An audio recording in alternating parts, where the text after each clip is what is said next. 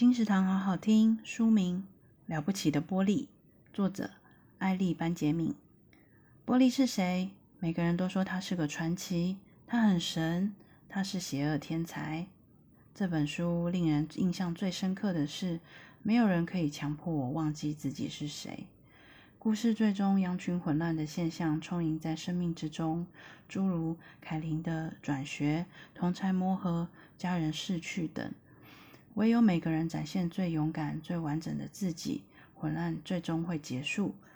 迎接下来的是不同于以往的生命样貌。在情感关系里，被网络世界稀释的世代里，更可看见作者用心仿效故事的发展脉络，创造人与人之间彼此互动的实体机会，最终以诙谐、趣味又饶富哲思的方式终结了心魔。逐一碾碎微小自我的价值观，重建更宏观的世界观。